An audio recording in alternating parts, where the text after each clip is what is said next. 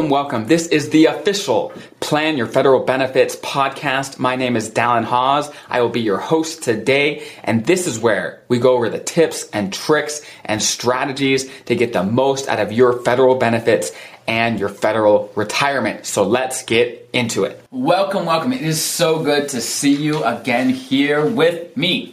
Thank you for joining me again, and today we are talking about retirement. But not just anything about retirement. We're talking about what you should know, what you should do when you are about 5 years from retirement so that you can get the most out of your federal benefits. Now, I am very well aware that some people only start thinking about planning for retirement about a year out, where they're like, okay, I'm planning to retire in a year, what do I have to do, right? And they start going through the steps and running the numbers. And this sometimes works, right? Where some people, they get away with it. Like, wow, that worked out. Wow, that was perfect. But oftentimes, they get down the road. They get at the door of retirement, and they realize that it's maybe not as ideal as they would like. Maybe they're not getting as much of income as they like, or whatever it might be.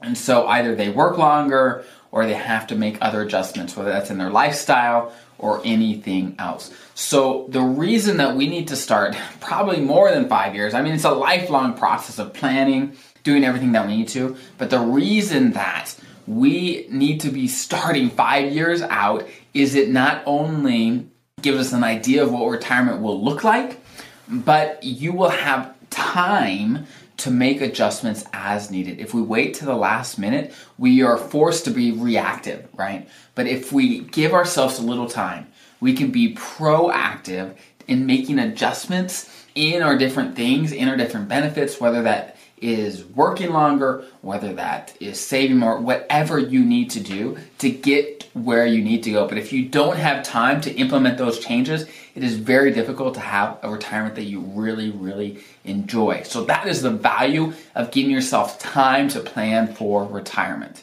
And now I have to say that you do not have to think that you have to go through this process all alone. If you have an accountant, a tax advisor, a financial advisor, someone, ask their advice, walk through the process with them, and go work with your agency. They have the responsibility to help you through the process of retirement and giving you estimates and helping you through that process. And they often will have seminars and other ways to learn about retirement to make sure you're not missing anything so that you will be set up down the road. So remember, you don't have to go through this alone. Ask other successful retirees that have gone through the process. Ask them about it. What do they regret? What do they wish they knew before? Educate yourself. Listen and watch things like this so you kind of have an idea of what to watch out for down the road.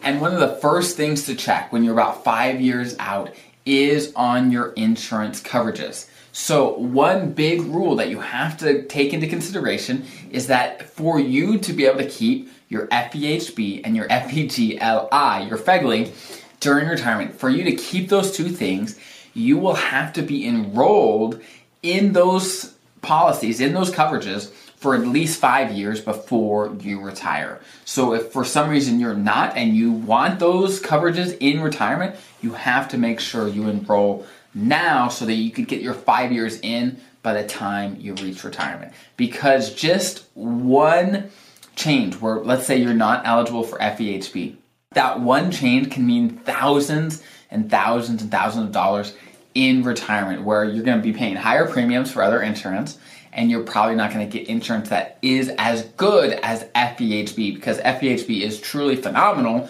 when you compare it to other plans out in the private world, especially for the cost that you pay. So make sure you look at your insurance coverages and you're following all the rules so you can be eligible when the time comes to retire.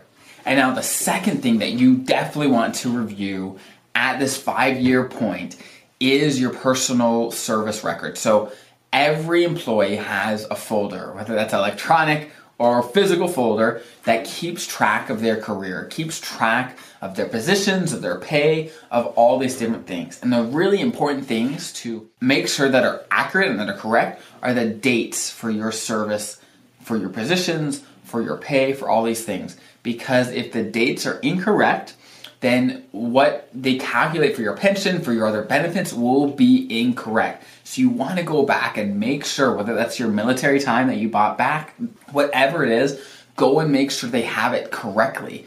If they don't have your military time documented, make sure they document it. Whatever you have to do to make sure everything is correct along the way. Because if that doesn't, that is what OPM is going to use to calculate your retirement benefits. So it is really in your best interest to go through that, make sure things are correct so that they don't make any mistakes and they don't shortcut any of your benefits that you really deserve in retirement. All right, and one of the most important parts of planning for retirement is knowing how much income you are eligible for in retirement, how much is going to come to you every month. So a great place to start is with your pension and your Social Security. So you can get a Social Security estimate from the Social Security website. If you go on there, they'll give you an estimate based on your work to this point, and that will be an estimate for your full retirement age, whatever that is, usually between 66, 67, right around there. So if you don't take Social Security until your full retirement age, that is the amount of money you get every month. Now, for your pension, you have to use the equation that matches up with your retirement system, whether it's FERS or SERS, to calculate how much you'll get, whether on a monthly or an annual basis. And when it comes to that calculation, often people get really excited when they do that calculation, like, wow, I'm gonna get this much from Social Security and then this much from my pension. I'm set, I'm good to go. You have to remember that a few things come out of your pension before you ever see that check. And that is your premiums for FEHB, for your life insurance, whatever, all those premiums that you have for your coverage will come straight out of that. Not to mention taxes and other reductions that happen out of that before you even see that check at all. So make sure you take these into consideration and that you actually look at the net number, not the gross number, when you're doing this math to see, okay, at the end of the day, how much spendable cash will hit my account every month in retirement, and is that enough to sustain my lifestyle, to give me a lifestyle that I truly want? And if it's not, the next question is to look at your TSP, because in general, your TSP is used to supplement all your other income, right? So generally the idea, it doesn't always happen this perfect, right? The idea is Social Security will be a third of your income. Your pension income will be a third of your income. And then your TSP would be that last third of your income to really give you a comfortable retirement. So if you look at all those things and you're like, okay, I can't live off just my Social Security and just my pension.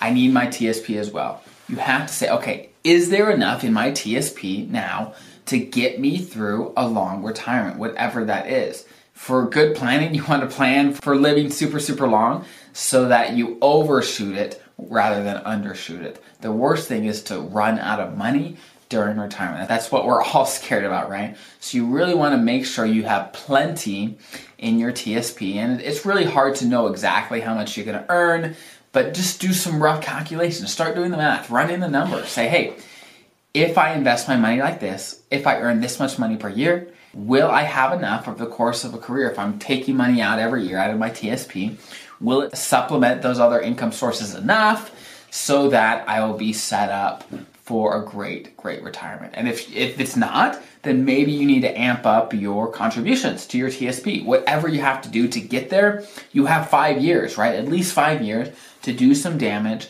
to really amp that up. Or maybe you need to work longer to amp up your pension or to give you longer to put money in your TSP. Whatever it is, make sure you do the math so you have an idea of where you're at. You're not just guessing it down the road.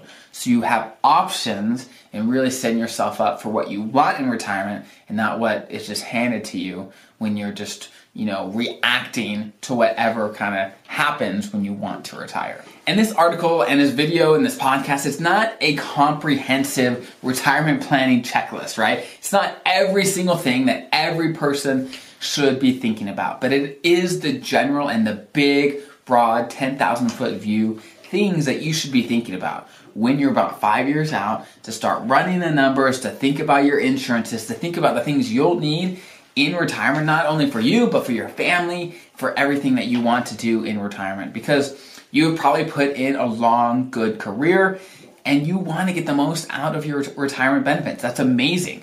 But doing the planning now will set yourself up by educating yourself, by learning what things you're eligible for and what things you aren't, and how it'll all come together in your beautiful financial plan, right? To have an incredible retirement. So that's the goal, right? Again, if you have any questions, comments, please email me, put it in the comments below. I will try to get back to you as soon as I possibly can. And until next time, you have a great day. And again, thank you for making it to the end of my video, the end of my podcast. I hope this brought value to you and your life. My goal with this content is to bring as much value to as many people as I possibly can. So please, if you can, if this brought value to you, please show your support, subscribe, hit the thumbs up, comment, give me feedback about what you want to hear about, what you want to learn about, and how you can get more value out of this, and so that I could do the very best I can to make this the best channel for my viewers, for my listeners, the very best I can. So again, thank you for being here and investing in yourself and in your future. And I will see you next week.